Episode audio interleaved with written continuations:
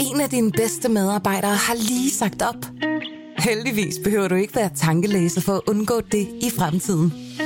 WinningTemp indsamler data gennem hyppige og anonyme medarbejderundersøgelser, så du lettere kan mærke pulsen på dine medarbejdere og støtte der, hvor der er behov. Kunder som Alfa Laval, Orkla og Volvo bruger allerede WinningTemp og ser, at det øger trivsel, reducerer turnover og hjælper med at fastholde talenter. Få gratis gennemgang allerede i dag på winningtemp.com.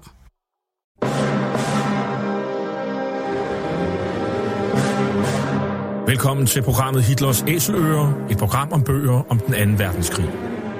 Mit navn er Jan Cordua.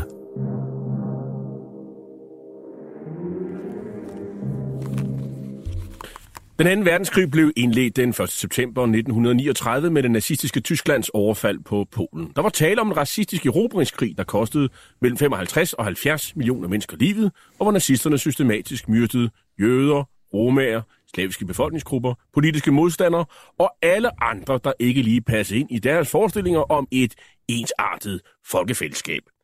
Nazisterne de blev i årene efter krigen dømt ved krigsforbryderdomstolen i Nürnberg, og flere af deres organisationer, såsom nazistpartiet NSDAP, SS og Gestapo, de blev stemplet som ulovlige forbryderorganisationer. I den her serie, som vi har valgt at kalde for Hitlers Æsler, præsenterer vi nogle af de mange bøger, som i disse år udkommer om den anden verdenskrig. Den anden verdenskrig er jo kendetegnet ved nærmest uendelige dramaer på blodige slagmarker. Men dramaerne kunne også være ublodige, selvom de var vigtige for krigens gang. Et eksempel på det er briternes vildledning af tyskerne forud for erobringen af Sicilien i sommeren 1943. Operation Mincemeat, hakkekød på dansk, jeg blev formentlig det mest vellykkede forsøg på at narre modparten forud for en landgangsoperation. I korte træk tager man en død mand, iklæder ham uniform og nogle breve, som man får med, og der er ligesom antyder, at de allieredes planer for en landgang i Sydeuropa, ja, den går altså udenom Sicilien, og så lader man ham drive land i et område af det neutrale Spanien. Et område, hvor der vrimler med tyske spioner. Historien blev allerede fortalt i 1950'erne på film. Og der var en ung Paul Gros på besøg i London, og han gik i biografen. It's the most outrageous, disgusting, preposterous, not to say barbaric idea. The strangest spy story in the annals of naval intelligence.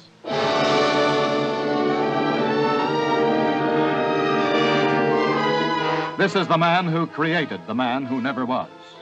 You wave an airy hand and say, George, go and get a body, as though there was nothing to it. Well, you try. Nonsense. There are hospitals, nursing homes, mortuaries. I've tried them, not a hope. You see, Monty, Everybody belongs to somebody.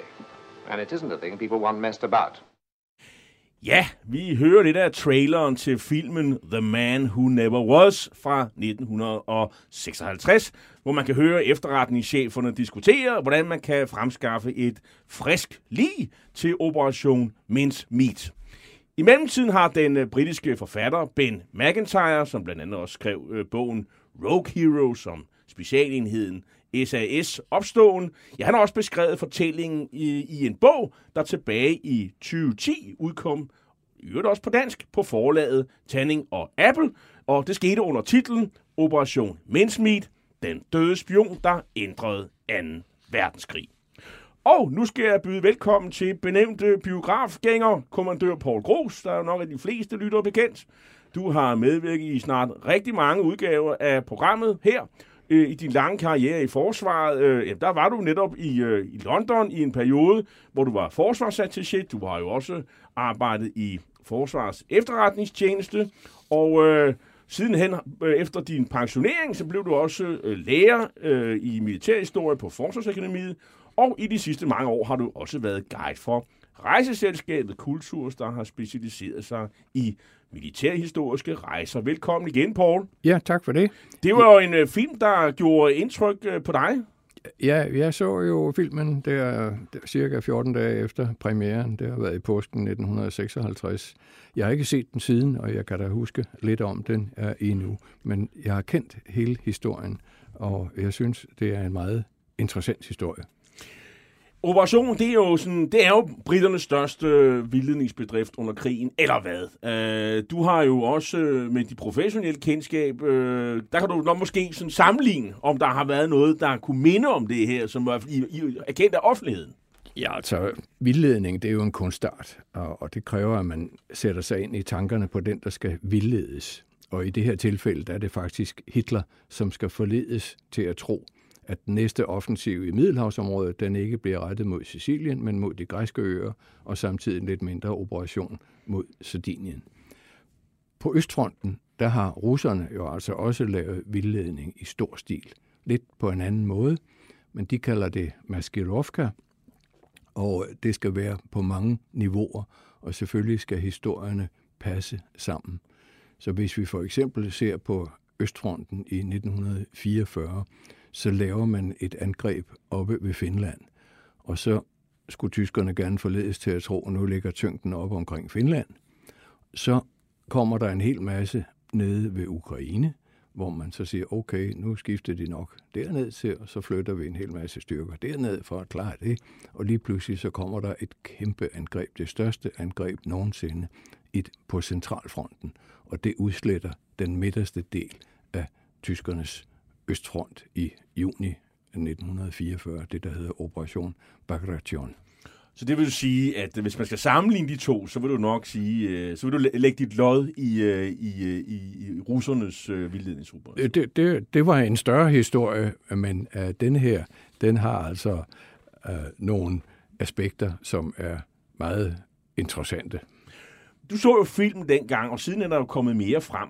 Men, men den her øh, betydning, man har givet Operation Mincemeat, øh, altså tillægger man den for meget, eller, eller øh, smører man for tykt på, øh, også i filmen her måske? Uh, nej, uh, det, det er en rigtig historie, men det der med at smøre tyk på, det er jo... I forhold til dens betydning? Øh, det, øh, øh, der, øh, nej, det, det, det mener jeg ikke. At, at den er rigtig serveret og afvejet og så videre. Den har haft den betydning, der bliver øh, beskrevet i bogen. Men når man skal sælge sådan en historie, så skal man passe på ikke at smøre for tyk på. Det kommer vi tilbage til nogle gange her. Nu kommer der jo en, øh, en ny filmatisering. Der er jo gået mere end 60 år, og, øh, og der er som sagt øh, øh, måske også kommet nogle væsentlige ændringer, men vi har fået mere at vide øh, om, hvad der egentlig skete. Øh, og øh, hvad er det for nogle ting, man, man har, man har vide, fået ja. at vide sidenhen? Først og fremmest er det dette med, at man i Bletchley Park har været i stand til at læse en lang række af de tyske koder, både fra Enigma-maskinen og fra en øh, række fjernskriveforbindelser. Øh, og det vil sige, når man forsøger at narre tyskerne, så kan man læse i deres signaltrafik, om de er hoppet på den, eller om de ikke er hoppet på den. Og det er sådan set det væsentligste. Så vores hovedperson får hver dag en taske fra Bletchley Park, hvor han kan læse telegrammer. Har de taget med en? Ja. Den nye film, den hedder Operation Mincemeat selvfølgelig, og den har ham her, øh, den øh, meget berømte britiske øh, skuespiller Colin Firth i hovedrollen som, øh, som Ewan Montague, som er en af de her centrale figurer, og filmen den får faktisk øh, premiere den 10. marts øh, i år 2022. We have to convince Germany that our target is Greece. The plan begins in Spain, where a corpse will wash up on shore bearing classified letters. A corpse carrying fake documents. Given the fascist network there, we could quite literally float the documents right into enemy hands. Prime Minister, that's too big a risk. The fate of the world is at stake. The plan is highly implausible. So when can it be ready? Well, what say we start with the easy part and find ourselves a corpse? Ja, det er også igen, øh, det med at finde et lig, det er åbenbart øh, den, den letteste del. Det viser sig nu heller ikke at være helt så let, som man håbede på, og man kan jo høre her, at øh, i traileren, den nye films trailer, at selveste premierminister Winston Churchill, han er faktisk ind over at, at godkende operationen, og, og det, det, det er faktisk også øh, i overensstemmelse med, med, med virkeligheden. Nu er Hitlers Æsler jo ikke et filmmagasin. Vi bruger jo altid en øh, fagbog som forelæg for vores øh, samtaler her i programmet. Og Paul, du har jo læst øh, Ben McIntyres bog, og hvad, hvad synes du om den? Øh, jeg synes, det er en, en god bog. Han er jo... Øh, han har skrevet en del uh, om efterretningstjeneste. Han er journalist, og han er redaktør på The Times, og uh, den her bog den er udgivet første gang i uh, 2010. Han har specialiseret sig, som sagt, i agenthistorier, og det vil sige, at han har det her nødvendige overblik til at se, hvordan ledelsen i Storbritannien har kunne styre øh, de her operationer. Øh, lad os kaste os ud i historien. Hvad, hvad er egentlig øh, er baggrunden? Vi har været lidt inde på det for Operation Mindsmeet, øh, der jo tager sig den, øh, altså, Historien tager jo øh, sin begyndelse i i første halvår 1943. Øh, hvad er egentlig situationen, sådan, når vi kigger på, øh, på, på Sydeuropa, Middelhavet. Øh, der har man har været nede og slås med Rommel øh, nede i Nordafrika, øh, men man har jo haft Operation Torch, så nu står både de allierede styrker øh, solidt i Nordafrika. Og hvad skal ja. der så ske? Januar og februar var jo afgørende for den tyske krigsførelse. Hvis vi ser på Østfronten, så er det der, hvor øh, det bryder sammen ved Stalingrad. Øh, tyskerne overgiver sig øh, den øh, 30. 31. januar, Øh, og øh, på det tidspunkt, der ved man også i Tyskland, at det eventyr, man har haft i Nordafrika, det er slut. Amerikanere og britter er gået i land, så udover at Montgomery har jaget tyskerne Rommel baglæns, at han er gået trukket sig vestpå, så er der kommet nogle store landgangsoperationer, øh, og øh, så er tyskerne nu endt ude på den tange, der hedder Cape Bon, og der forsøger man at evakuere de tyske styrker fra. Rommel bliver fløjet tilbage, men størsteparten af styrkerne bliver taget til fange. Så det vil sige, at man mister 200.000 mand der i Nordafrika, og man har mistet 200.000 mand ved Stalingrad. Så det er noget af en, øh, en overladning af den tyske her? Ja, det er, man, man snakker om, at en 8. del af den tyske her er gået til i de her uh, måneder. Så lige pludselig ser man ikke længere tyskerne som uh, uh, sejrige på alle fronter. Men så står man jo der, og, og hvad er så det næste træk? Så hvis man prøver at kigge lidt på et kort, så ville det nok være naturligt, at man tog Sicilien, der er cirka 1.500 km fra det nærmeste punkt på den nordafrikanske kyst, og så til Sicilien. Og Italien var jo en interessant part at få lokket ud af krigen på en eller anden måde, enten militært eller politisk.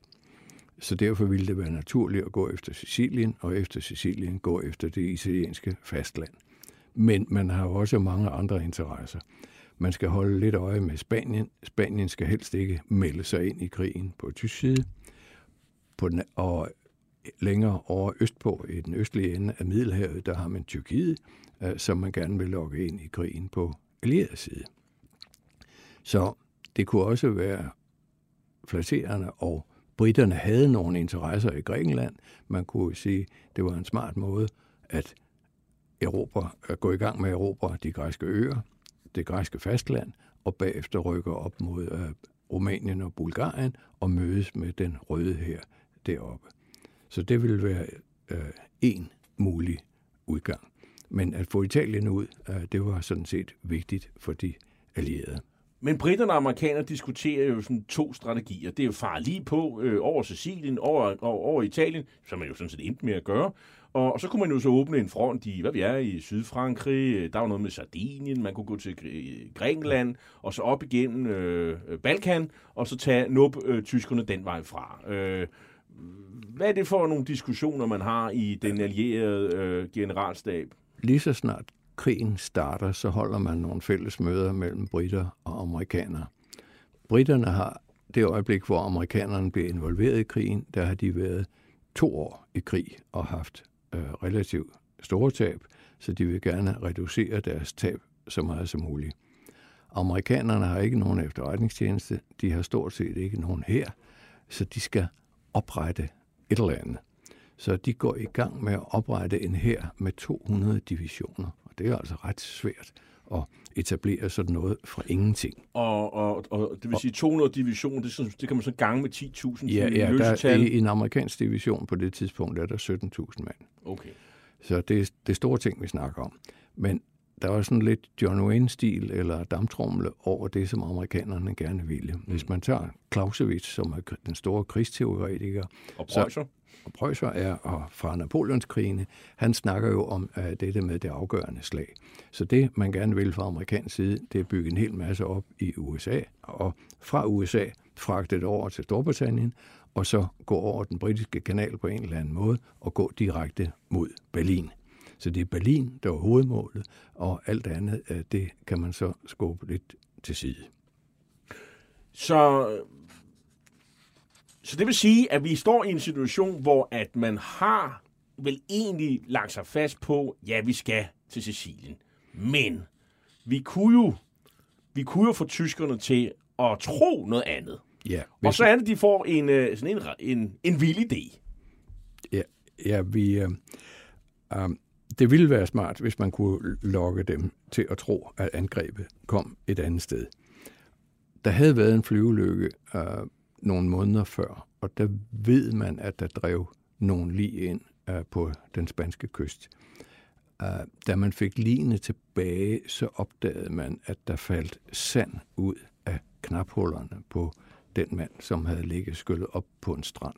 Og det vil sige, hvis man havde læst de ting og sager, han havde haft i lommen, så skulle man have helt frisk sand i knaphullerne, og det regnede man ikke med, at spanierne ville have gjort. Men et andet af ligene var en SOE-medarbejder, og han havde en dagbog med i lommen, og der kunne vores hovedperson her i den britiske efterretningstjeneste, eller i Naval Intelligence, han kunne se, at de havde læst hans dagbog, øh, fordi det kunne man se på de her signaler, der gik mellem Abwehr i Madrid og øh, hovedkvarteret i Berlin. Så her fik man sådan inspiration til at, øh, at, øh, at udføre sin plan i virkeligheden. Det er ja. her, det er her, ideen starter. Ja, der, der starter ideen med, at det kan jo godt være, hvis vi finder et lig og lader det drive i land, så putter vi nogle oplysninger på. Så er problemet altså, hvor men man, voldsomme oplysninger Men skal. man skulle jo være sikker på, at, øh, at, at de spanske myndigheder, de, øh, de opførte sig på en måde, hvor man lod tyskerne komme ind og læse de her ting. Ja, det man starter med at sige, det skal, livet skal drive i land på en, øh, i et af de besatte lande. Og så kigger man lidt på det, og så siger man, det er måske egentlig smartere, at man tager Spanien. Fordi Spanien er gennem infiltreret af tyske myndigheder, specielt Abwehr. Og tyske myndigheder, det er jo så den militære kontraspionage. Det, ja, det er, det er Admiral Canaris organisation af Abwehr, som har agenter overalt. Og der er selvfølgelig også nogen fra Gestapo fra RSHA, Reichssicherheitshauptamt. Men øh, det, der ligesom jo også er, er, er, er helt klart her, det er, at det her med vildledning og manipulation og, og narestreger, som vi et eller andet sted jo godt kan kalde det her, det er vel ikke noget, som øh, britterne pludselig finder på her. Det, det har vel til alle tider øh, været sådan en del af krigskunstens øh, øh, værktøjskasse, øh, at, at man har kunne øh, sådan, øh, narre partneren til at tro Vild, Vildledningen findes jo på alle niveauer, og det er vigtigt.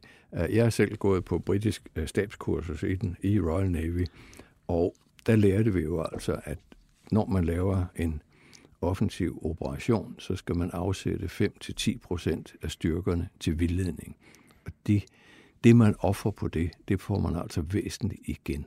Og hvis man også prøver at se på, hvor Hitler har tropper øh, i Europa på det her tidspunkt, der kan man se, at Churchill kunne læse ud fra alle de her tyske signaler, at Hitler var fascineret af, at Norge kunne blive et mål. Mm. Så når vi når frem til den 7. maj 1945, og de også overgiver sig i Norge, der står 380.000 mand, og de kunne have været brugt i Berlin, hvis man nu tænker, som Hitler ellers gjorde, at uh, nu skal vi kæmpe til sidste mand. De blev ikke sat ind. Han var uh, fascineret af den der tanke om, at Norge ville blive angrebet. Så derfor får man altså spredt de tyske styrker. Men alle, der kigger på et kort, kan jo se, at øh, Sicilien må jo spille en eller anden rolle. Ja. Så hvad er det, man vil have tyskerne og Hitler til at tro? Ja, det er det jo så, at når man skal vildlede folk, så skal man jo give dem en eller anden plausibel forklaring på, sådan er det. Så det, man meget gerne vil fortælle tyskerne, det er, at der kommer selvfølgelig nogle operationer mod Sicilien, men det er vildledning. Fordi den rigtige operation, den kommer selvfølgelig mod Grækenland, og så laver vi en lidt mindre operation mod Sardinien, for det er også vigtigt at få lagt et tryk mod Sardinien og øh, komme videre mod den franske kyst. Men hvis man nu kigger på, på skal man sige, størrelsesforholdet, altså, jeg vil da tro, at sådan en industrimagt som, som amerikanerne, ja, de var selvfølgelig lidt, øh, de skulle lige op i omdrejninger og sådan noget, men altså stadigvæk, øh, britterne havde jo også en stor hæ og sådan noget.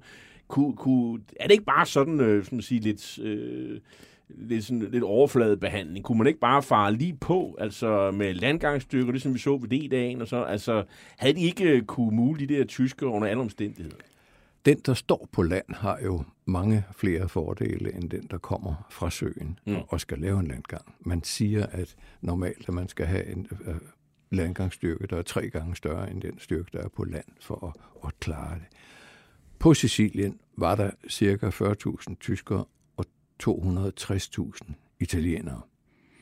Italienerne regnede man ikke for noget, men man vidste ikke, hvor stor en modstand de ville gøre.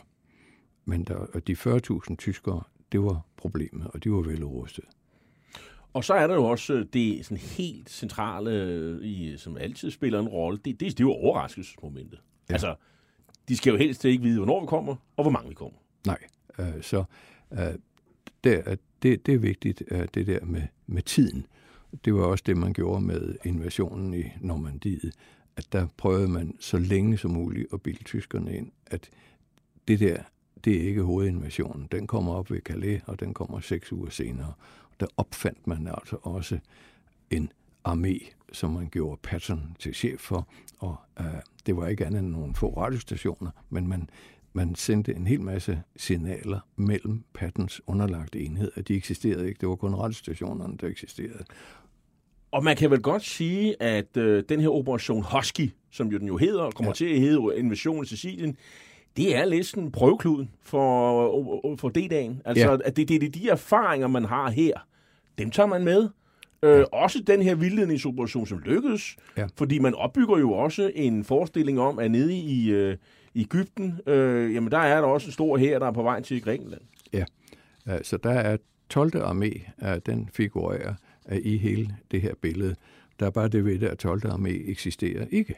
Så 12. armé skal være den, der går i land i Grækenland. Og hvis man rigtig skal narre folk, så skal der jo altså være en overordnet vildledningsplan. Så der er jo selvfølgelig en plan, der er ovenover Mindsmeet, øh, og øh, den går så ud på, at alle småtingene også passer.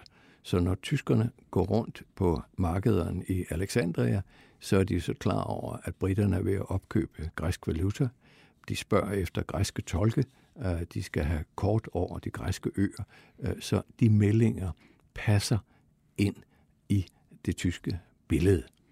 Og den, der skal vildledes, skal jo altså gerne tro på det, øh, den der plan, det skal se plausibelt ud.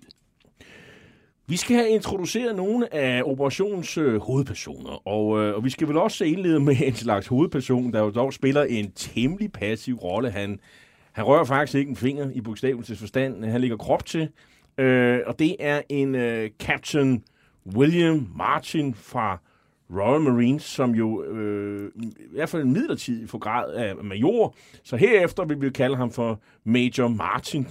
Øh, hvad er der med Major Martin, øh, Paul Gros? Ja, øh, hvis vi lige tager hans data. Han blev født den 29. marts 1907 og var altså 36 år gammel, mens alt det her foregik.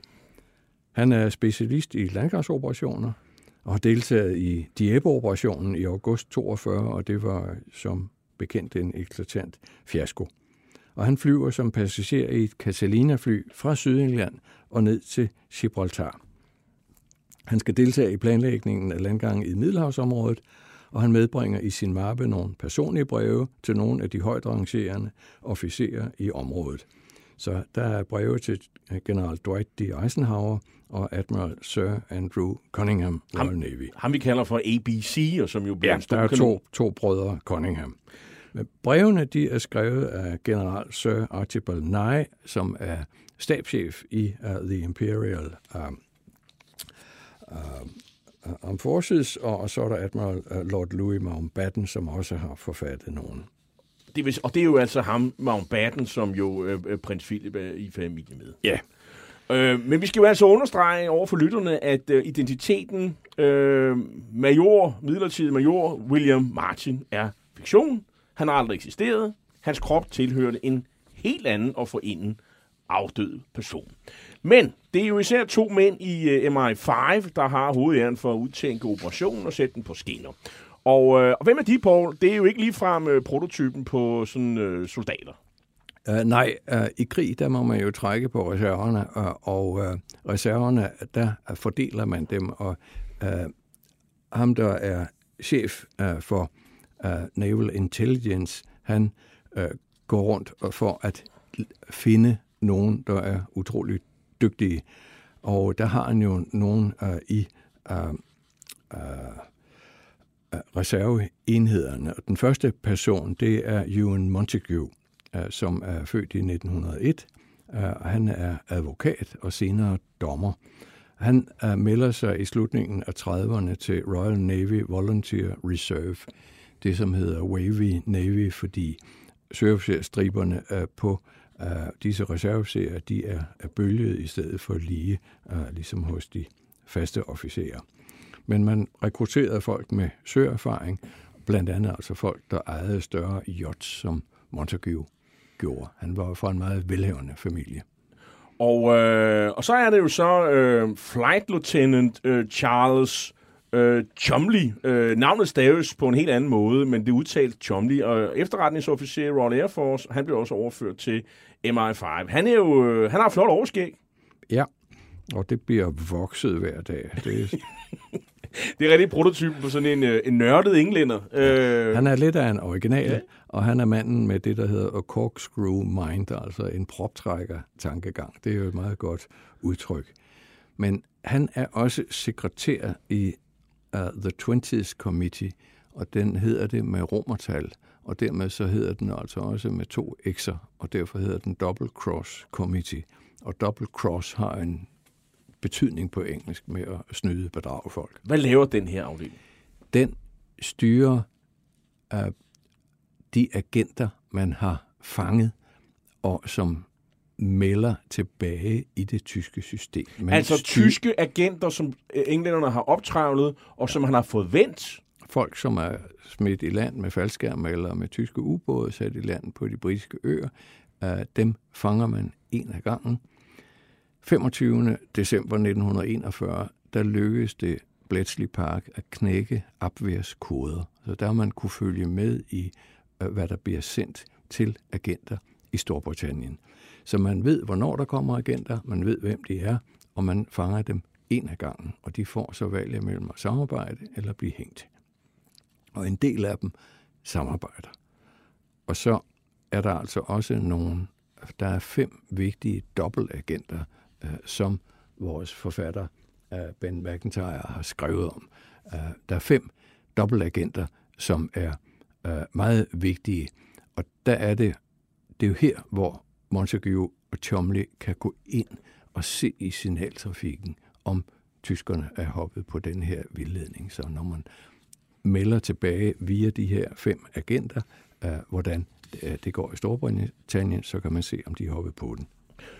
Vi skal måske også lige have styr på, øh, hvad, hvad det er for en organisation, vi har med at gøre. Det er jo, de er jo en del af MI5.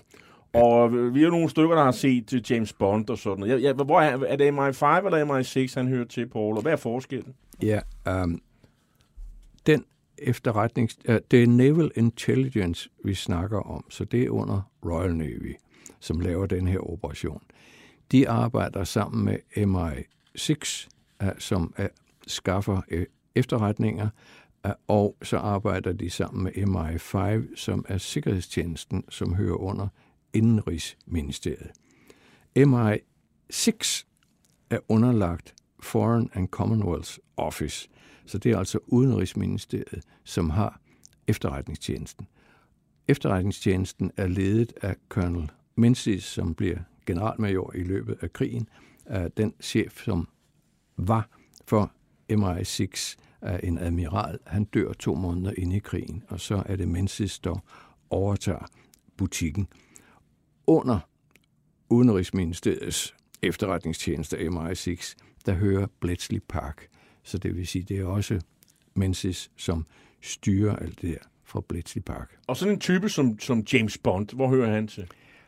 James Bond uh, har en far, der hedder Ian Fleming. Og han er sekretær for den her komité, som styrer agenterne. Og nogle af de her vanvittige idéer, som bliver udtænkt, nogle af dem er altså helt ude uh, i hampen.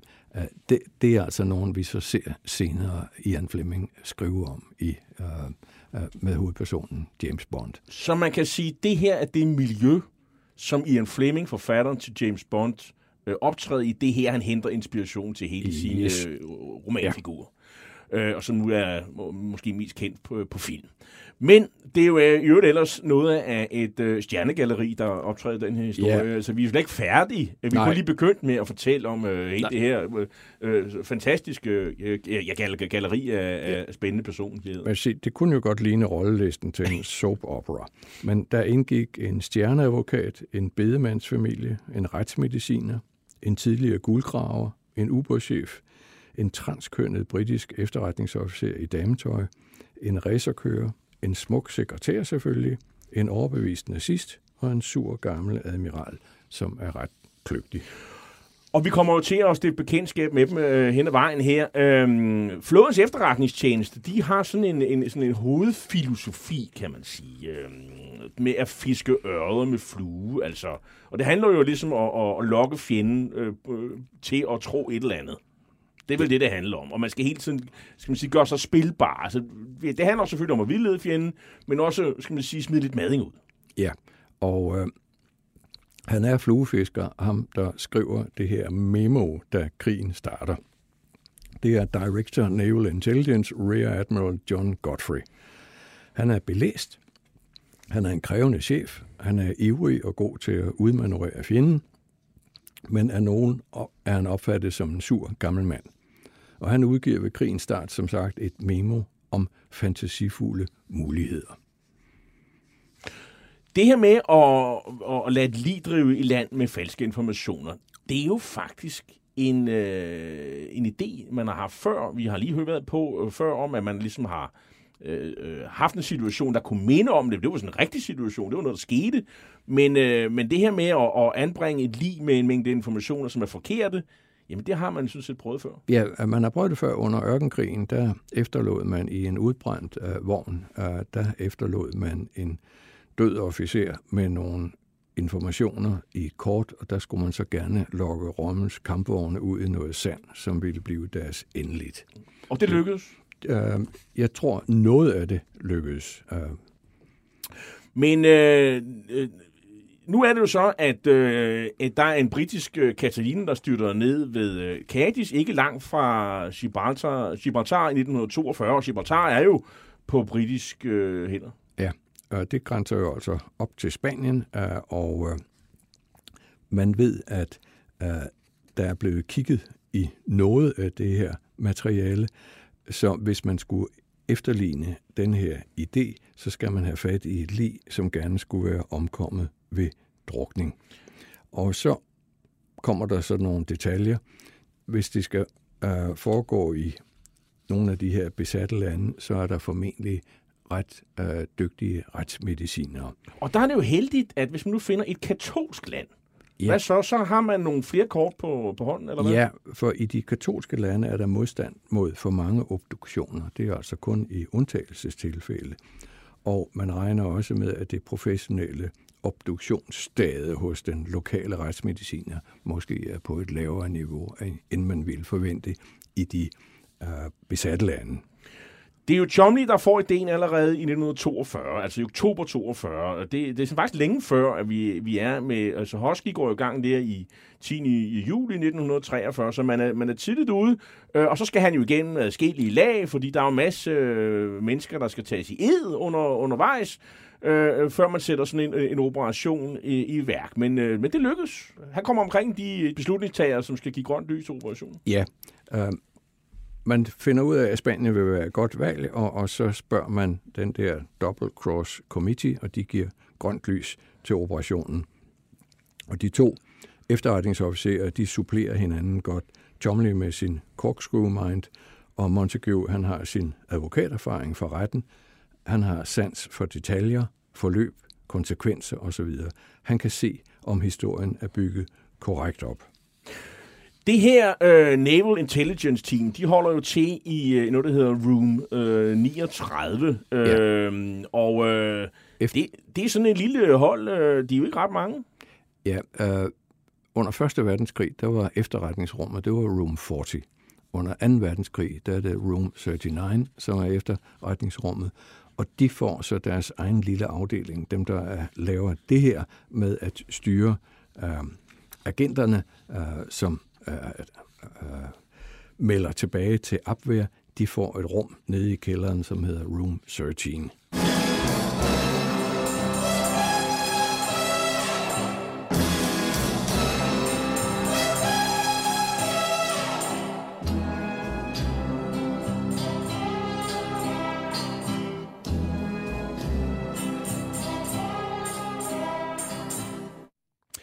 Ja, det var lige et par toner fra James Bond-filmen Goldfinger, og øh, Ian Fleming, øh, spiller han nogen rolle i, øh, i den her operation, øh, eller er han bare en, der ligesom øh, følger lidt med på sidelinjen og, og går til hånd? Hvad, hvad er hans konkrete opgave egentlig? Han, han er sekretær for den der Double Cross uh, Committee, så han følger med i de store uh, linjer. Og øh, hans chef, øh, Admiral Godfrey, øh, det er også ham, der er inspirationskilden til hvilken ja, figur? Ja, han, han bliver chefen M øh, i, øh, i uh, James Bond-filmene. Øh, Hvem var sådan øh, samarbejdspartnerne under sådan en øh, vildledningsoperation? Altså, der, der, var jo, der er jo flere, der skal tages i ed her. Øh, uh, ja. Uh, og, og, og bidrage til festen. Uh, ja, i, i uh, Room 13, der har de altså en række officerer, og de skal så ud og have noget godkendt øh, af andre. Øh, og øh, de skal have skrevet nogle breve, de skal have lukket nogle VIP's med på det, og man skal have en masse myndigheder, som modtager det, til at reagere fornuftigt, hvis der den her historie nu begynder at løbe af sporet. Du talte jo lige før om øh, en, en, en herre, der blev øh, snuppet af det spanske politi i ført dametøj i, i 1941. Øh, hvem er han, og hvilken rolle spiller han? Ja, det er øh, chefen for øh, efterretningstjenesten ude i Alexandria. Hvorfor han blev taget i dametøj i Spanien i 1941, det står som lidt af en gåde, for han skulle have været i Alexandria på det her tidspunkt. Men han er sådan set og er ret dygtig og øh, er i stand til at styre operationerne derudfra og støtter hele vildledningen øh, med, at der blandt andet skal komme styrker fra Alexandria op øh, til øh, de græske øer. Vi har jo allerede tidligt øh, øh identificeret Hitler, som jo er øverstbefalende øh, for de tyske styrker, et eller andet sted, i hvert fald når det kommer til de der sådan lidt mere øh, omsagsgribende øh, og strategiske beslutninger. Øh, er han, øh, er han et nemt offer, eller bliver han set som et nemt øh, offer, Paul? Man skal jo putte informationerne ind et eller andet sted i det tyske system, og så skal det op igennem det tyske system, og den ultimative modtager er Hitler, fordi han træffer de store beslutninger selv. Øh, så derfor skal man altså arbejde med, at informationerne finder vej op til Hitler. Og Hitler er jo også klar over, at der vil finde vildledning sted. Men vi skal måske tilbage til nogle af de her øh, indledende øh, ting i operationen, nemlig hvordan finder man et lig. Det er vel ikke bare lige sådan? Uh, nej, man troede, at det var utrolig nemt, fordi det var krigstid, så der må være masser af lig rundt omkring. Men det Montague, altså advokaten, gør, han opsøger den fineste britiske patolog og retsmediciner, Sir Bernard Spilsbury. Og så opsøger han en coroner uh, fra London ved St. Pancras, og coroneren, det er en ligsynsmand, det er jo altså en, en lidt mærkelig rolle, som vi ikke kender i Danmark, men, men uh, man har siden det 10. århundrede i uh, England haft uh, dette med, at mærkelige dødsfald, uh, de blev undersøgt øh, på kongens vegne af en coroner. Så coroneren ved St. Pancras, det er en læge ved navn Bentley Purchase. Så indledningsvis, så skal Montague skaffe sig oplysninger om, hvordan et lig ser ud, hvis den pågældende er styrtet ned med et fly og druknet, og så senere drevet i land. Den næste opgave, det er så at fremskaffe sådan et lig, der passer til den beskrivelse. Og, øh, og der er jo så, at vi endelig kan introducere den virkelige hovedperson, øh, og det er jo faktisk en herre med en meget tragisk livshistorie. Jeg vil faktisk kalde den for sådan nærmest Charles Dickensk. Øh, det er, han er født i en øh, elendige forhold, øh, og det er et miserabelt liv, der får en ende, ja. som han selv gør inde på endda. Hvem, hvem er ja. han, Paul? Personen har det smukke navn Glindur Michael, og han er født den 4. januar 1909 i den fattige kulmineby med det smukke navn Aberbargot i Wales. Så hans opvækst er præget af elendige forhold i minebyen. Jeg har selv i 70'erne set en mineby, som blev lukket, da der ikke var mere kul i minen. Øh, det er noget af det skrækkeligste, jeg nogensinde har set. Sådan en by, hvor alle rækkehusene langsomt bliver ubeboet. Der bliver smækket brædder for vinduerne osv. osv. Det er ganske skrækkeligt. Men her, øh, der snakker vi altså om en mineby, som lukker øh, en gang omkring Første Verdenskrig. Det er præget af fattigdom, alkohol, opløste ægteskaber osv. Glindør lærte formentlig aldrig noget, og han søgte på et tidspunkt mod London og så gik til bunds der, og, i, øh, og det var i januar 43, formentlig som analfabet. Han levede formentlig som hjemløs vagabond, og han burde jo nok have været patient på en psykiatrisk afdeling. Vi regner med, at han begik selvmord ved at spise et stykke brød med rottegift, som indeholdt fosfor. Dødskampen varede to døgn, og han afgik ved døden den 24. januar 1943. 34 år gammel. Og han havde ingen familie, i hvert fald ikke nogen, der øh, kendte øh, ved ham. Øh, og, øh, og han, er, han er jo også en lidt hervet person. Øh, ja. det, det, det, Men han... coroneren siger, nu har vi et lig, mm. fordi her er ikke nogen familie. Det er det smarte. Og så starter jo, øh, hvad skal man sige, hele opgaven med at give den her øh, vagabond en helt ny og meget anderledes identitet, og, og det kræver fantasi. Og, øh, og der er det jo heldigt, at øh, der er i det her miljø, hvor Jan Flemming jo bare er en af dem, ja. der er folk øh, med veludviklet fantasi, og de kunne alle sammen skrive spion- og spændingsromaner, hvis øh, de kunne få det udgivet. Øh, det hjælper dem her. Ja, Montague og Chomley, de skal skifte arbejde nu. Tidligere der har de fodret tyskerne med falske oplysninger via agenter og dobbeltagenter. Nu skal de til at skabe et billede af den mand, som de skal søsætte. Her siger Montague så, at man må jo altså aldrig step out of character. Altså man må ikke overdrive. Mm. Det skal være... Troværdigt. Troværdigt, ja. Og, øh, og, men de gør ekstremt meget ud af detaljerne. De, de, de lever sig ind i karakteren. De, øh, de, altså, de opfinder personer. De skal simpelthen opfinde omkring, personen og hans omgangskreds. Og en, det, vi snakker en, en far, en kæreste, øh, han skal have breve fra banken, han skal have overordnet, øh, og, og de skal også skrive breve til ham, som han jo også skal have med, øh, så, så ja. de kan falde for den her historie. Og så skal han jo bære nogle breve for de her øh, VIP's, altså militære VIP's, ja, det, og, som jo øh, giver de reelle oplysninger. Det, man beslutter på et tidspunkt, det er, at vi overdriver, hvis vi giver ham nogle hemmelige dokumenter med. Men vi kan jo i stedet for give ham et brev fra general Ditt til admiral Dat, eller, øh, hvor man antyder et eller andet. Så historien med Sicilien, den skal serveres i nogle breve. Det skal ikke være en operationsordre, som siger, at vi går i land den 10. juli øh, osv. Øh, det, det skal der ikke stå. Det er de fine antydninger. Yes. Og så har man spekuleret over, hvad skal vi kalde vores person?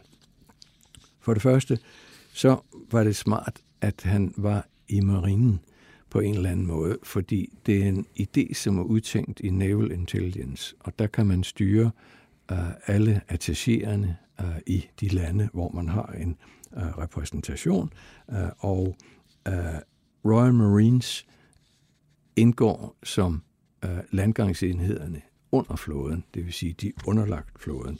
Så derfor er det smart, at den pågældende er officer i Royal Marines.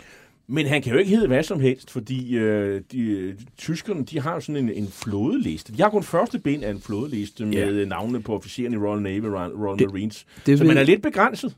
Det ved Montague. Han, han læser alle de her signaler, han får, som sagt, en taske hver dag med signaler fra Bletchley Park. Og han har blandt andet bidt mærke i, at tyskerne har åbenbart et eksemplar af flådelisten, det vil sige, alle officererne i Royal Navy og Royal Marines, de står nævnt i flådelisten. Men de har kun bind 1, og bind 1 går fra A til L, altså skal man finde en med et efternavn, som er efter L. Så uh, Martin er jo et fint uh, navn, det er relativt almindeligt efternavn, og det er så der, hvor de ikke kan gå ind og tjekke ham i listen. Og så, øh, så gør man ham sådan sådan også en, øh, en person af sådan øh, overklassen, eller sådan øh, højere borgerskab. Eller ja, der øh, er jo officerer, som har fine vaner, så man skal jo øh, lave en uniform til ham, og øh, der går man ind til hos Jeeves and Hawks og sørger for, uh, han får sådan en der, og der er også en tilhørende trenchcoat. Men, men der er et sted, der, hvor, hvor de har problemer, det, det er jo undertøj. Altså, det er jo rationeret. Ja. Og, og deres eget undertøj, det vil de ikke ofre på sagen. Nej, der gik grænsen. Der er det pussy ved det, at undertøj er rationeret øh, på det her tidspunkt, så der er ikke nogen af deltagerne, som har lyst til at ofre deres ration.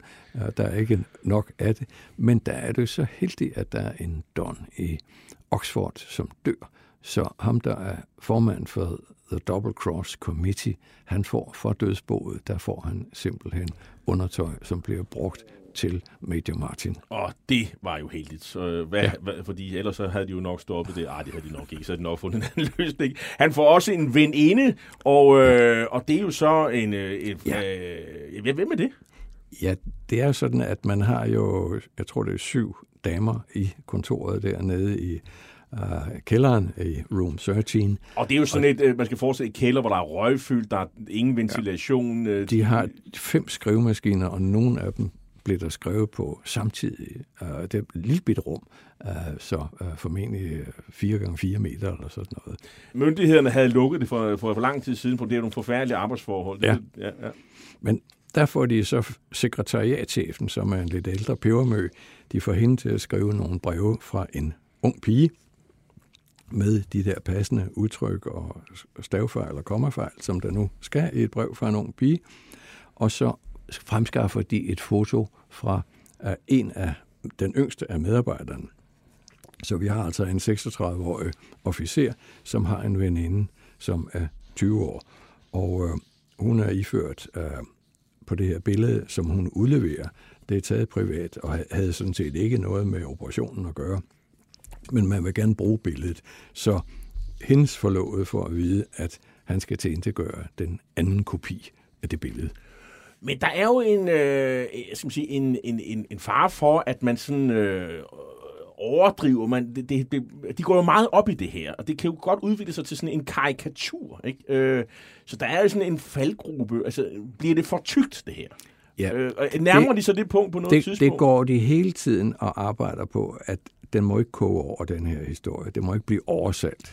Det må ikke udvikle sig til en karikatur. Så modtagerne må ikke lugte lunden. Men den gamle admiral, han afgår, og så mener Montague og Chomley, at nu kan de arbejde med frie hænder. Det har de sådan set på det her tidspunkt. Er der nogen far for, at man kan sådan blive afsløret af tyske agenter i Storbritannien? Altså hvis man ser den, den 1956-film, der er der jo en ir, der optræder som sådan en tysk agent. Øh, men, men er han virkelig? Uh, man havde i 43 fuldstændig styr på alle agenterne. Uh, der var en, man ikke havde styr på, og han begik selvmord. Og resten havde man hold på. Så man kan sige, at øh, opværsoperationer i Storbritannien var en stor fiasko. Det yes. kan man sige. Ja. Og ham her, Ian, som optræder i The Man Who Never Was, han er fuldkommen fiktion. Han, han, han, er, han er fiktiv. Tyskerne, de, det er jo ikke sådan, at de jo øh, ikke forventer vildledning. Altså, de regner jo sådan set med, at, øh, at de skal vildledes. Ja, uh, Montague kan se et signal fra slutningen af februar 43, at tyskerne forventer vildledning i stor stil, når kampene i Nordafrika æbber ud. Så det vil sige, at allerede der har man en udfordring. Så skal vi måske øh, introducere nogle af, af dem, som øh, jo faktisk øh, skal føre operationen helt i mål. Nemlig et øh, også meget farverigt hold af britiske agenter i, i Spanien. Og jeg vil sige, det er jo nok i virkeligheden dem, der spiller den helt afgørende rolle for at få ja. tyskerne øh, øh, lukket på linpinden. Hvem er det, Paul? Et, et er at få livet i land, men det andet er at styre, hvad der sker inde på land. Så den næste person, vi bringer på banen her, det er en tidligere britisk flyverhelt fra 1. verdenskrig med det smukke navn Salvador Augustus Gomes Bier, kaldet Don. Han er født i Gibraltar, taler flydende spansk, men han er mere engelsk end de fleste britter fra overklassen. Så da 2. verdenskrig starter, der bliver han indkaldt til Royal Navy Volunteer Reserve, og der får han graden kaptajnløjtnant, og så bliver han assisterende marineattaché i Madrid. Han har et udbredt agentnet i Spanien, og han tager sig af at smule britiske flybesætninger retur til Gibraltar osv. Og Gomez Beer har også en mening om, hvor man skal lade livet drive i land. Først har britterne foreslået Cadiz, men det siger han, det vil være et dårligt øh, sted. Lidt længere op ad kysten, der ligger Huelva, hvor der er et tysk mindretal og en tysker, som er agent for Abwehr. Og der er også et lille britisk samfund, som driver miner med kår og svovlgis 100 km fra Huelva, og alt det der udskibes fra havnen i Huelva. Og for dem, der ligesom øh, kender lidt øh, til geografi her, altså vi, Huelva, det er nok den, det er den sidste store øh, havneby, inden vi når til Portugals grænser ja, det ligger 40 km øst for af grænsen til Portugal. Og hvem er så de lokale tyske agenter, vi skal holde øje med? Ja, ham vi skal holde øje med i Huelva.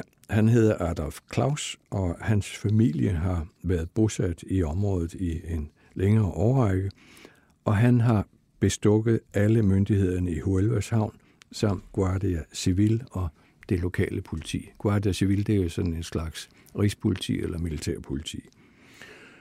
Og øh, ja, hvordan får man så øh, bragt øh, Major Martins øh, til kysten ud fra Huelva? Ja, det, der, er det fly, eller hvordan, hvordan? Der går britterne så i tænkeboks og siger, hvordan skal vi få livet fragtet ind? Man kunne kaste ham ud fra et skib, der sejler forbi. Man kunne kaste ham ud fra et fly. Man kunne lade en Casalina lande på vandet og smide ham ud derfra. Men valget falder på His Majesty's Submarine Seraph. Den ligger på værft i Skotland, og den skal retur til Middelhavet i april. Og den ubåd har tidligere været brugt til specialopgaver, blandt andet til at smule den amerikanske general Mark Clark til Nordafrika. Og chefen, det er så løjtnant Bill Jewell. Og øh, nu skal vi jo så i gang med at få skrevet nogle af de her breve, som jo indeholder de vildledende oplysninger, som tyskerne helt skal, skal spise.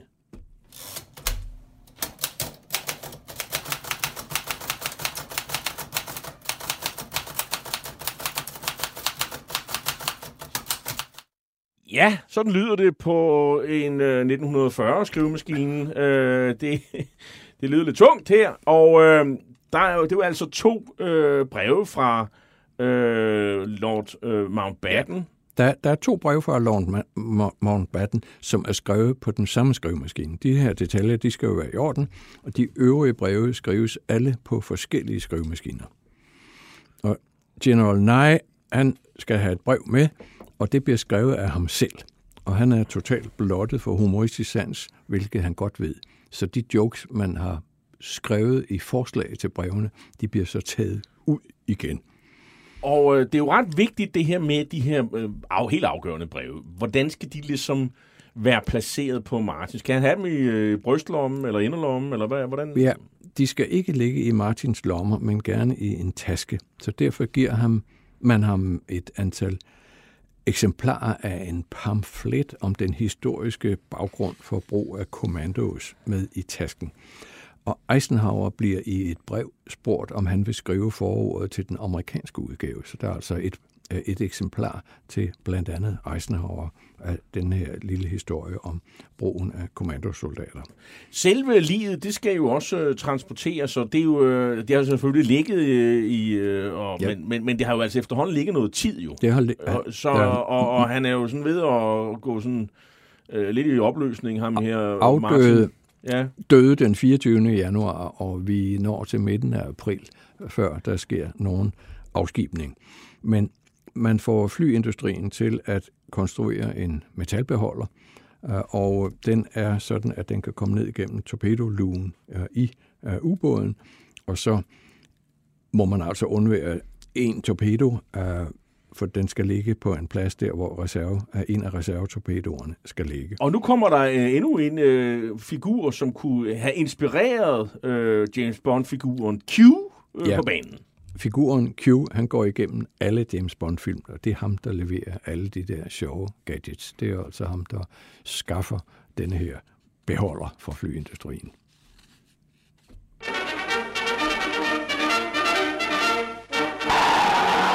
Washington to Gibraltar, Gibraltar to Tunis.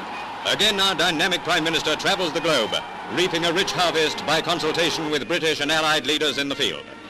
Drawing again on his amazing reserve of strength, Mr. Churchill goes everywhere. 3,000 British and American troops assembled in the 2,000-year-old Roman amphitheater of ancient Carthage hear the Prime Minister expressing heartfelt thanks of two nations for all they had done in North Africa. With that rich eloquence of his, Mr. Churchill congratulated them on their victory.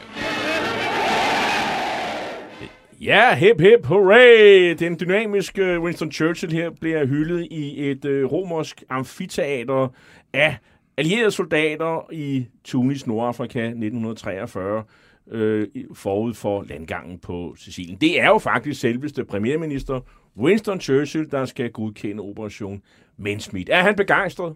Ja, Churchill er begejstret for operationen. Han har jo øh, deltaget i fire krige. Han er meget interesseret i alt, hvad der sker for Bletchley Park. Uh, han uh, kan godt lide en, en god historie, uh, så han er med på det. Men Bevan, som er oberstløjtnanten, som skal fortælle ham om historien, han bliver inviteret ned i Churchills war rooms, og øh, det er kl. 10.30. Han bliver sendt ind i soveværelset, så Churchill, han, han sidder simpelthen på sengkanten, og øh, Churchill sidder og ryger en stor cigar, mens han får øh, forklaret det her. Altså i nattøjet? Ja, og han godkender historien. Så der kommer grønt lys fra Churchill den 15. april.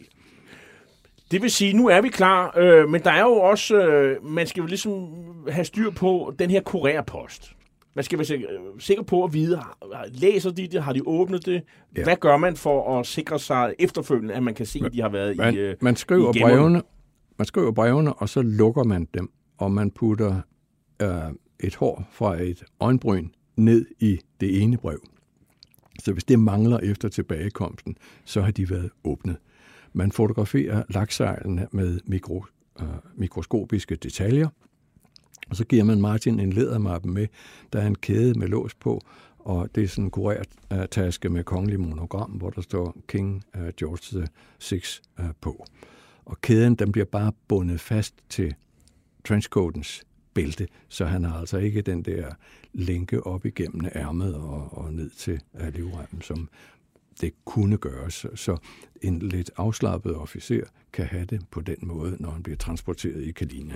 Så nu er vi faktisk øh, ved at være klar. Øhm, der mangler dog en ting. Der mangler simpelthen et billede af Major Martin øh, til hans ID-kort. Ja. Altså, vi kan, der var jo ikke mulighed for at tage et billede af ham, mens han var i live. Jo. Nej, og, og det, det var ikke så tage, overbevisende. Hvis det man... tager jo heller ikke et billede af en afdød person. Det kan man jo også godt se, øh, han ikke helt øh, trænger ved. Så hvad, hvad kommer? Montague har været på udkig efter nogen, der ligner, og han møder lige pludselig en anden efterretningsofficer, som er en BBC-medarbejder, som er indkaldt som reserveofficer, og han bliver iklædt en Royal Marines uniform. Han har en mustache, og det har Martin ikke, men hvis man illuderer, at det er noget, der er taget for to år siden, så gør det jo ikke noget, at, at der Så man, man har et foto nu, og så har man lavet et øh, fint ID-kort, som passer til Martin, og det er i øvrigt en erstatning for et, som er bortkommet. Britterne har jo også et kort i bunken, som jo de også kan spille i det her diplomatiske spil, der skal til at foregå i Spanien. Og det er jo en af Churchills venner, en, en tidligere guldgraver fra, fra Sydamerika. Ja. Det lyder spændende. Det er en meget farverig person. Han er startet i marinen som 13-årig. Som 14 år gammel, der deltog han i Første Verdenskrig, og hans opgave under klart skib, det var at hjælpe skibets læge med at smide amputerede lemmer over bord. Og inden han fyldte 16, der havde han spidet sin første tyrker på sin bajonet. Så han var altså med ved Gallipoli. Og herren hedder... Ja, øh, det er kapten Alan Hilgard, Royal Navy. Han går ud af marinen, så deltager han i 1928 øh, i en guldgraver ekspedition. Nogen har fremskaffet et kort over en guldmine. Det lykkes ikke at lokalisere guldminen, og så tager de hjem igen.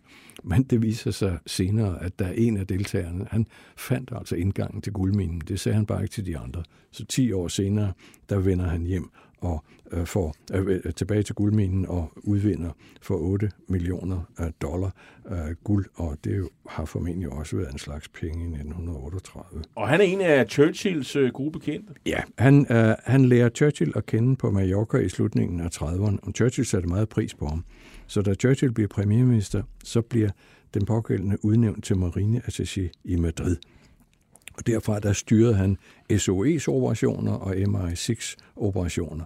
Og så bestak han toppen af den spanske ledelse, altså de spanske VIP's, hvor Gomez Beer, hans, hans uh, nummer to mand, og så Adolf Klaus, den tyske uh, agent, de bestak kun de lavt lønnede i organisationerne. Men han her, han går efter, uh, han går efter toppen. Og så er det meget pudsigt, at Kim Philby, som senere blev taget i at være sovjetisk spion, han var på det tidspunkt chef for Iberian Desk, det vil sige alt, hvad der foregår i Spanien og Portugal, det gik gennem Kim Philby. Han kunne ikke uh, lide Helgard. Og det er jo ikke små penge, han har til bestik. Altså... Uh, nej, uh, man tror måske, at det er bare sådan noget med lidt drikkepenge hister her, men han har fået 10 millioner dollar til opgaven. Altså på datidspenge? Ja og det, det er mange penge. Og så, og så var han flink til at give med, med ja, han gav middage. middage, som folk kunne huske. Og, og der skal vi jo så huske på, Madrid på det her tidspunkt, ligesom i de andre neutrale landes hovedsteder, det er jo en stor spioncentral. Altså, der er, tyske, der er tyskere, ja, også allierede spioner alle vejen. Den tyske ambassade havde 391 ansatte.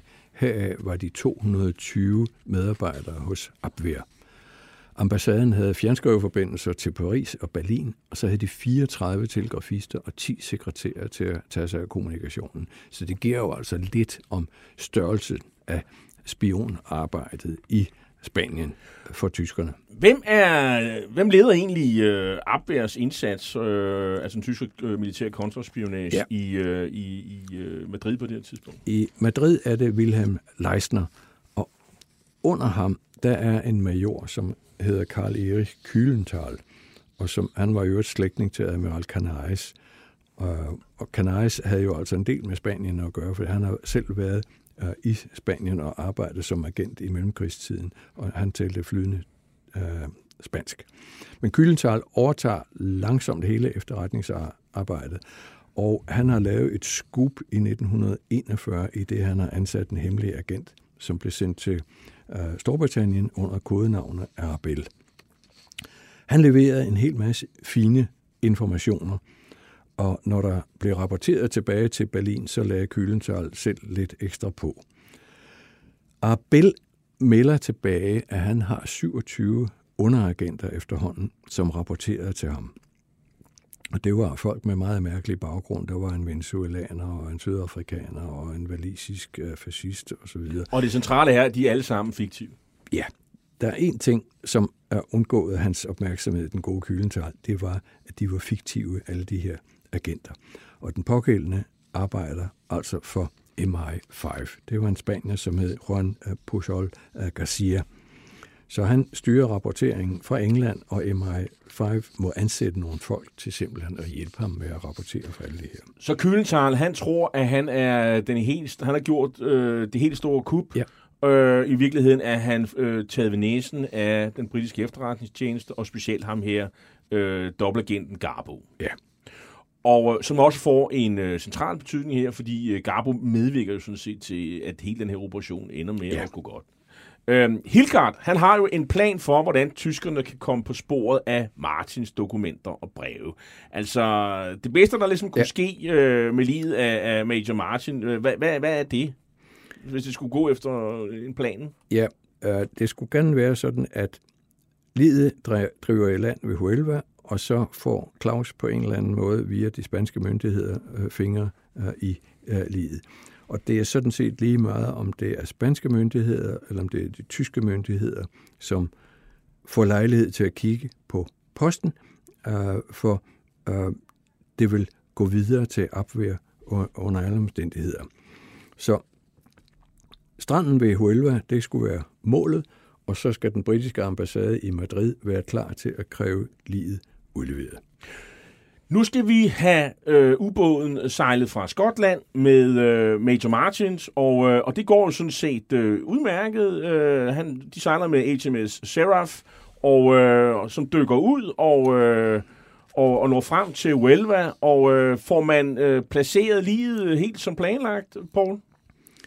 Jamen, øh, man får øh, livet søsat øh, fra ubåden, og det driver i land så fire timer efter, at det er søsat. Der driver det i land, og der er en, eller altså, der er en fisker, øh, der finder det og trækker det op øh, i klitterne. I ubåden har man lidt problemer med at slippe af med containeren, men det lykkes, og ubåden forsvinder. Ja, man, man, man, man sætter sådan noget, noget plastisk sprængstof og springer ja. i luften til sidst. Og hvad sker der så med øh, herfra med livet? Ja, det bliver trukket op i klitterne, og så bliver, er der et æsel, der transporterer det hen til flodbredden, og der bliver det så opbevaret et skur om natten, og næste morgen, der bliver det sejlet over til selve Huelva, øh, og øh, så taget op på en øh, kirkegård, og deroppe er der et øh, øh, lille hus, som bliver brugt som kapel, og der bliver så øh, foretaget, øh, der, der bliver inviteret en retsmediciner til at kigge øh, på livet. Hvad, hvad finder han frem til? Først er der en, vi kan kalde ham auditør for den spanske flåde, som tager sig af ejendelene. Og så går retsmedicineren i gang med at, at kigge øh, på livet. Og livet skulle have været sådan cirka 6-8 dage i vandet, og det er måske lidt mere forrådnet, end man kunne forestille sig. Men, men der bliver skrevet en øh, dødsattest. Han øh, stusser måske lidt over det der med hårkanten, øh, svarer ikke helt nøjagtigt til det, der er på, på billedet fra ID-kortet, øh, men øh, det kan forklares med, at der er to år imellem optagelsen af fotografiet, og øh, så øh, manden øh, bliver fundet. Men den spanske øh, retsmediciner, han er faktisk øh, allerede på sporet øh, af, at der, der er noget her, der ikke stemmer. Ja, øh, men det er, øh, Øh, der, han er lidt dygtigere, end britterne har, har regnet med. Så de indvendige organer, og navnlig lungerne, er i opløsning. Men det slører til gengæld, at der er brugt fosfor øh, i forbindelse med det her selvmord. Øh, så Øh, Men der går jo ikke ret lang tid før, at, øh, at britterne faktisk bliver kontaktet af de spanske myndigheder, og der er det jo lige, øh, at, øh, man, at, øh, at britterne de skal passe på med at være lidt for øh, aktiv, fordi øh, ja. umiddelbart så, øh, så står øh, en, den spanske vicekonsul og vil øh, aflevere øh, dokumentmapperne, og det var helst ikke det, der skulle ske. Nej, øh, vi har en, en øh, britisk øh, vicekonsul på stedet, og øh, ham der, auditøren, øh, er villig til at overlade alle de der ting.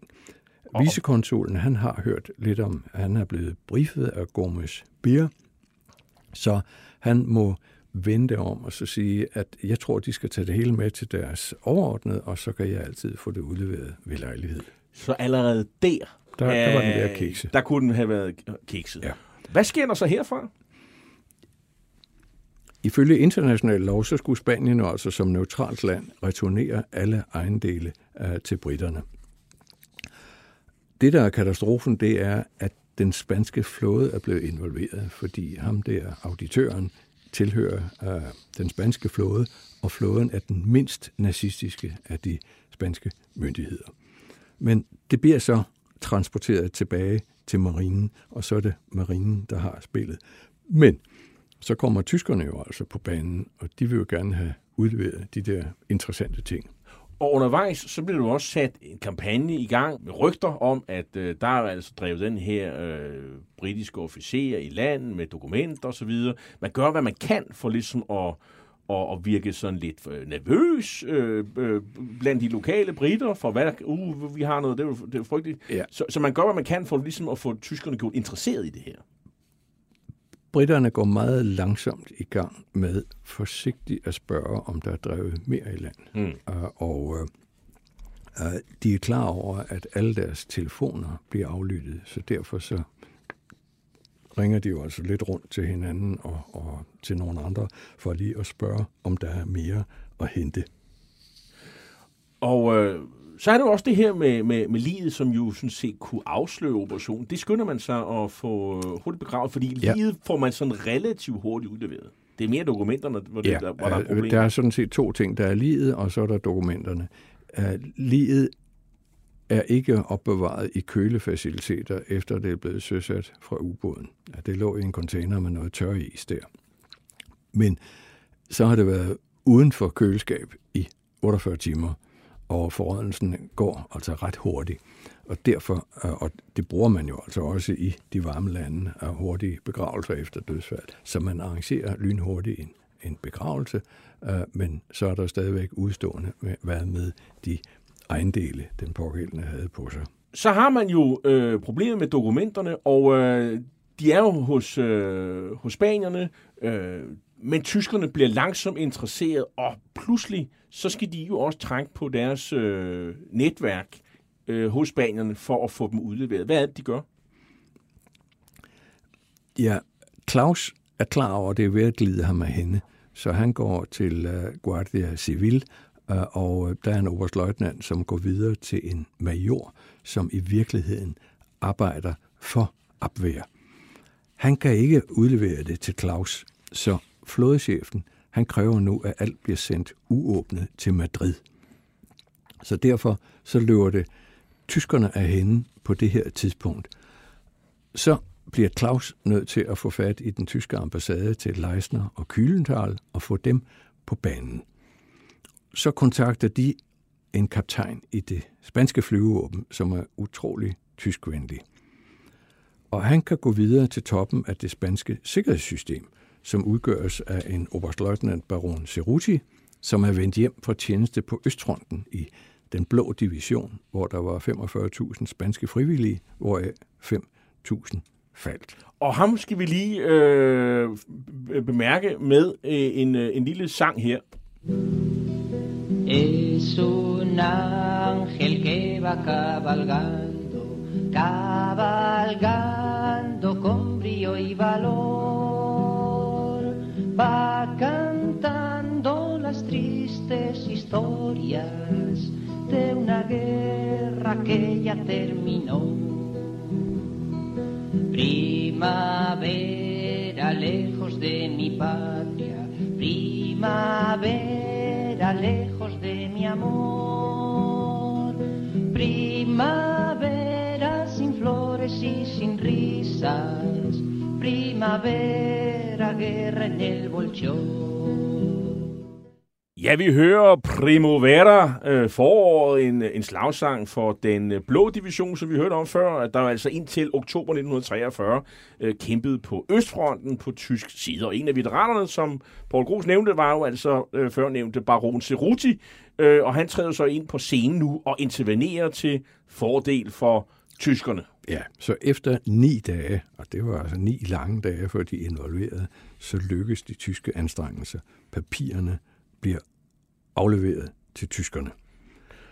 Og det er jo så selveste Ian Fleming, der finder ud af, øh, hvad der så sker herfra. Ja, så springer vi lidt i tid, fordi nu er vi henne ved krigens slutning, og der er Ian Fleming med et hold, som han kaldte Red Indians, altså røde, indi- rødhuder. Øh, De, er, øh, de har fundet hele krigsmarinens arkiv. Det er blevet gemt på et slot, øh, der hedder Tambach øh, i nærheden af Coburg, og blandt arkivalierne, der finder han oplysninger om Martins breve. Han har oplysninger om de spanske myndigheder, uh, oberstløjtnant Suarez og oberstløjtnant Cerruti, og hvorledes brevene bliver åbnet. Det, der er sket, det er, at limen i kuverterne det er blevet opløst. Så en kuvert består af to flapper, øh, og den nederste er limet, og den øverste får et laksejl. Men når al limen er væk, fordi det har ligget i vand, så kan man øh, lave en åbning i bunden af kuverten. Så kan man tage en strikkepind, som er blevet flækket på langs, ind og stikke den ind på hver side af brevet, og så ruller man strikkepinden sammen, og så trækker man brevet ud som en pølse ned for neden. Så læser man brevet og kopierer det, så ruller man brevet sammen om strikkepinden en gang til og stikker ind i hullet og, og gør det hele omvendt. Så på den måde så har man brudt, brev, eller øh, åbnet brevene, læst dem øh, og øh, kopieret dem og lagt dem tilbage i kuverterne, uden at kuverterne er åbnet. Så det ville man ikke kunne se. Og øjenbrynet, øh, som var lagt i et af brevene, har de ikke lagt mærke til. For de er faldet ud, og det kan britterne ja. konstatere ja, Og så lægger de jo brevene i vand igen, sådan at de er våde. Og tyskerne, de får, øh, de får en time til at læse de her breve, kopiere dem, til ja. at øh, fotografere dem, og så ryger de jo så afsted til, øh, de, øh, til, til Berlin.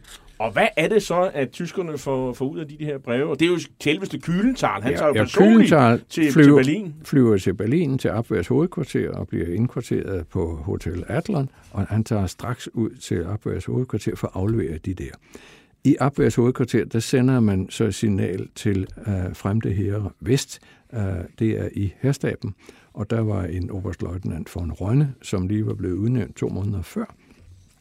Og øh, han kigger også på det her. Det, der er lidt usædvanligt ved von Rønne, det er, at han er Hitler-modstander.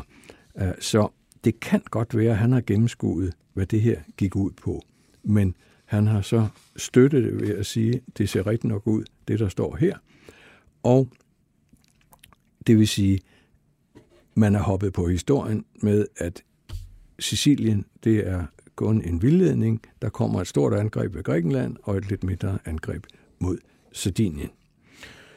Men øh, det, det er jo en af Macintosh's øh, pointer er, at tyskerne er jo så presset nu, så de leder lidt efter det der, der kunne hjælpe dem. Det der gennembrud, der kunne ændre krigens gang. Ja. Og det, det ene det er lidt om, at her har man virkelig noget, hvor man kan hænge hatten på, og, og Kylenthal, han kan være, han er der bidrager øh, med de her afgørende oplysninger, og så er det ligesom, det får sit eget liv ja. i, øh, og, hos tyskerne. Og så det var ikke så længe før Montague kan finde et uh, signal, hvor der simpelthen, hvor det udgår fra generaloberst Jodel, som er forsvarschefen, altså Marshal Keitels uh, højre hånd. Han sender, glem alt om uh, Sicilien, det er Grækenland og til en vis grad også Sardinien, det her drejer sig om. Og uh, Churchill er i uh, USA, og han får jo også et telegram, hvor der står, They swallowed Line, hook and sinker. Og hvad, hvordan oversætter man det? Ja, det kan vel bedst oversættes med, at tyskerne har slugt krog, mading og det hele. Øh, så de er hoppet på den. Så sker der det sjove, at nu begynder det at blive selvforstærkende, for nu kører der altså oplysninger rundt i ring. Så den tyske ambassadør sender en rapport hjem om de forventede landgangsoperationer. Nogle dage efter bliver han opsøgt af den spanske udenrigsminister, som giver ham de tilsvarende oplysninger – og fra den hemmelige signaltrafik indhentet af Bletchley Park, der kan britterne nu læse, at spanierne ved, hvad der står i brevene, og tyskerne også ved, hvad der står i brevene. Men Hitler selv, han er jo faktisk en af dem, der er sådan lidt naturligt skeptiske. Ja, han, han bliver jo i tvivl om autenticiteten, så derfor så tager man lige en omgang mere og siger, er det nu rigtigt det her? Så man spørger det spanske udenrigsministerium, og man spørger Alto Estado Mayor, det vil sige den øverste spanske militærstab. De oplysninger, de kommer retur til Tempelhof flyveplads den 15. maj. Så begynder tyskerne også, at der drevet mere i land, er der yderligere oplysninger om det nedstyrtede fly. Fiskerne de oplyser, at der er en stærk strøm langs kysten, så der kan sagtens drive mere ind på stranden ved en senere lejlighed. Um, ja, og, øh, og det er vel også noget, som de øh, ligesom øh, øh, øh, gør noget ved. For eksempel, de spørger ind til Welva-området, om der er noget nyt om, om, om, om dingien. Ja. Og Dingien, hvad er det for noget? Dingien, det er den oppustelige, man har fået udleveret fra en Catalina, øh, sådan et uh, rednings, uh, en uh, oppustelig uh, gummibåd, og der var en dingi og en over, som blev sendt ind mod kysten. Og det, man regner med, der er sket, det er, at fiskerne selv har organiseret den her gummibåd. Den men det, er vel, godt bruge selv. men det er vel også noget for ligesom at understrege, uha, det er farligt og vigtigt det her. Altså, Ja. at, at, at tyskerne og Spanien skal, skal, skal forstå, at, øh, at britterne er meget nervøse. Og selveste store admiral Dönis lader så også overbevise af, at øh, det er, som det er. At, Ja, øh, der er en kommandør, som har lavet et notat uh, til ham, og uh, det sætter han nogle kostuller på, så vi ved, at Dönitz har læst det. Han er ikke enig med Mussolini i, at Sicilien er næste mål. Så nu bliver flere lande overbevist om, at de allieredes mål ikke er Sicilien. Tyrkerne informerer tyskerne om, at det forestående angreb er rettet mod de græske øer Balkan. Så det er altså også noget videre i diplomatiske kredse til tyrkerne. Men øh, alt det her øh, ender jo faktisk med, at, øh, at Hitler træffer nogle beslutninger. Altså, der sker jo faktisk en konkret øh, flytten om på tyskernes øh, troppeopstilling, øh, Ja. opstilling, som følger af Mindsmidt. Og hvad er det, der konkret kommer til at ske? Man uh, fjerner en division fra Frankrig og sender til Balkan. Man tønder ud i uh, enhederne på Sicilien, og uh, helt paradoxalt, så er det sådan, at den dag, man går i land uh, på Sicilien, der er der 21 fly, tyske fly, som bliver sendt til Sardinien. Og øh, der er jo faktisk også tyskere, der er skeptikere. Blandt andet Goebbels, han er, ja. han er i tvivl. Så det er, det er Goebbels og Mussolini, og til dels Hitler, til en start, der faktisk er skeptiske. Ja. Hvorimod alle de militære, jamen, de, de plumper faktisk i med, med begge ben. Ja. Øh, det er jo lidt øh, tankevækkende. Og i øvrigt så er der jo også det her mummespil ved, øh, ved majorens grav. Han er jo blevet gravlagt på fineste lær. Der, de kommer og med blomster og inspicerer gravstenen, for de vil helst ikke have, at der kommer nogen og graver op, ham Nej, op igen. man, man gør det, at man, man beder uh, via ambassaden i Madrid, så beder man uh, den britiske marineattaché om at sørge for en ordentlig gravsten. Og det bliver så sagt, at det er, er faren og hans elskede Pam, altså den unge dame, uh, som har ønsket en gravsten. Det er simpelthen for at lægge et låg på graven og se, at der ikke er nogen, der fifler. Og nu er vi jo fremme ved øh, Operation Husky.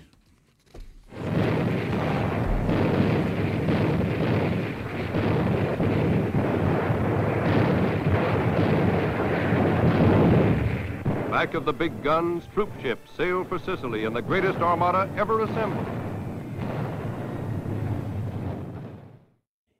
Ja, og øh, som vi kan høre, så er det britiske skibsartilleri, der tordner løs inden de allieredes landgang på Sicilien den 10. juli 1943. Mussolini, han bliver vækket samme dag klokken øh, kvart over fem. Jeg havde ret, det var Sicilien. Tyskerne ville ganske givet sende forstærkninger, øh, men øh, de kom jo så ikke i, øh, i, i det omfang, han kunne have håbet på.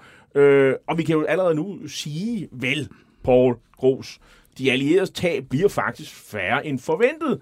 Øh, på grund af netop på grund af Operation Mincemeat. Ja, øh, man, man gik i land med 160.000 mand, og der var 7.000 dræbte, så det er alvorligt nok. Øh, men øh, det var, man havde forventet, at det var meget værre. Og Kesselring, som er Smiling Albert, som han også hedder, han øh, sender 15. panserdivision vestpå på Sicilien, og øh, der kommer ikke nogen styrker i land der. Så øh, den tyske modstand bliver altså primært fra uh, den anden division, her man Göring uh, divisionen i, i starten. Men det øjeblik, vi når til solnedgang den 10. juli 1943, så ved begge parter, at de vestallierede er kommet for at blive på Sicilien. Hvordan reagerer alle de her tyskere på, at de er blevet narret? Altså, vi har en ambassadør i Madrid, øh, Kühlenthal, og vi har von Rønne og sådan nogle ting. Hvad, er det- hvad, er, De prøver at resonere baglæns. De vil helst ikke straffe for, straffes for fejlagtige konklusioner, men de siger, at de allierede må have lavet planerne om. Det må være forklaringen. Det er det jo. Altså, det- von Rønne, han blev jo det henrettet øh, det, efter den 20. juli 1944, fordi han bliver, de mener, han er en del af, kuppet. Øh, 25. juli, altså knap øh, lige godt 14 dage efter, at man er gået i land på Sicilien, der bliver Mussolini øh, væltet.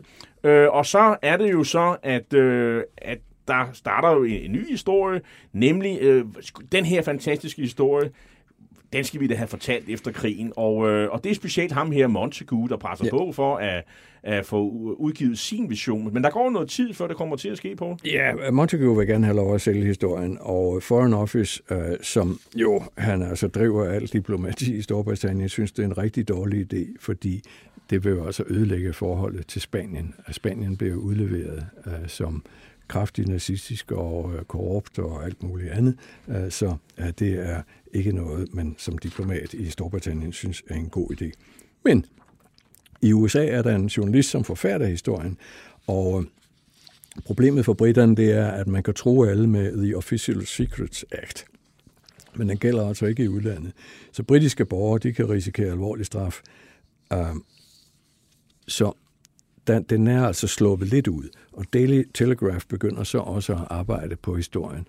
Så det er først omkring 1953, at øh, vi får øh, gang i historien, og der gør Montague det, at han kontakter ubådschefen, han kontakter den unge dame på billedet, og han kontakter Chomley, men Chomley vil ikke medvirke på nogen måde. Ja, han forbliver faktisk ret anonym øh, ja. i, i resten af historien her. Og, øh, og så kunne vi jo måske øh, slutte med øh, Glendale Michael, øh, fordi øh, hans øh, gravsten, øh, den øh, ligger der jo stadigvæk nede i Huelva, men øh, lige indtil 1997, der får man jo så øh, lige lagt øh, skrevet ja. noget mere til. Der, det er MI6, som får tilføjet på gravstenen.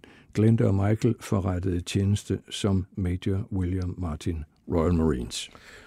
Så på den måde, så fik han jo så sin andel i den her øh, meget spektakulære historie, der faktisk fik betydning øh, for øh, krigshistorien og 2. verdenskrig, i hvert fald i den del, der handlede om, at, øh, hvordan man tog skridtet fra Nordafrika og så ind i Europa med øh, invasionen af Sicilien øh, og øh, øh det, som vi kender som Operation Husky. Øh, og nu er der så, som nævnt før, en ny film på vej, og den kan lytterne jo så gå ind og se. Nu har vi i hvert fald gjort, hvad vi kunne for at fortælle historien her i den her udgave af Hitlers Æsler. Tak skal du have, Paul Gros. Du er kommandør, tidligere lærer på Forsvarsakademiet, og nuværende øh, guide hos rejseselskabet Kulturs, der organiserer militærhistoriske rejser. Vi har i dag talt om bogen Operation Mincemeat, den døde spion, der ændrede 2. verdenskrig, øh, der er øh, forfattet af den britiske forfatter Ben McIntyre. Bogen udkom på dansk på forlaget Tanning og Apple og er oversat af Paul Henrik Vest. Hitlers æsler er slut for i dag. I teknikken sad Alex Brøndbjerg, og jeg hedder Jarl Kort og er værter til retlægger programmet. Du kan genhøre dette program og de andre programmer i serien via berlingske.dk-podcast øh, og andre steder, hvor du henter dine podcast. Her kan du høre alle de ældre afsnit, som blev produceret af Radio 24 /7. Husk, du kan også melde dig ind i programmets Facebook-side. Bare søg på Hitlers Æsler.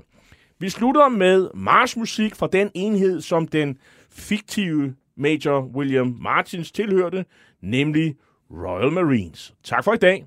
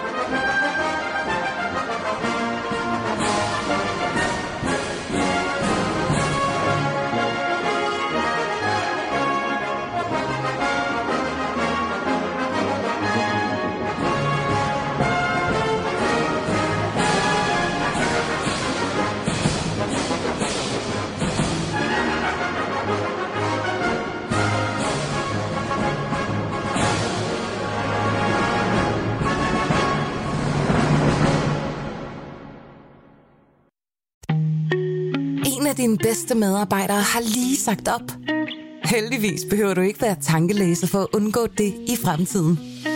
WinningTemp indsamler data gennem hyppige og anonyme medarbejderundersøgelser, så du lettere kan mærke pulsen på dine medarbejdere og støtte der, hvor der er behov. Kunder som Alfa Laval, Orkla og Volvo bruger allerede WinningTemp og ser, at det øger trivsel, reducerer turnover og hjælper med at fastholde talenter. Få gratis gennemgang allerede i dag på winningtemp.com.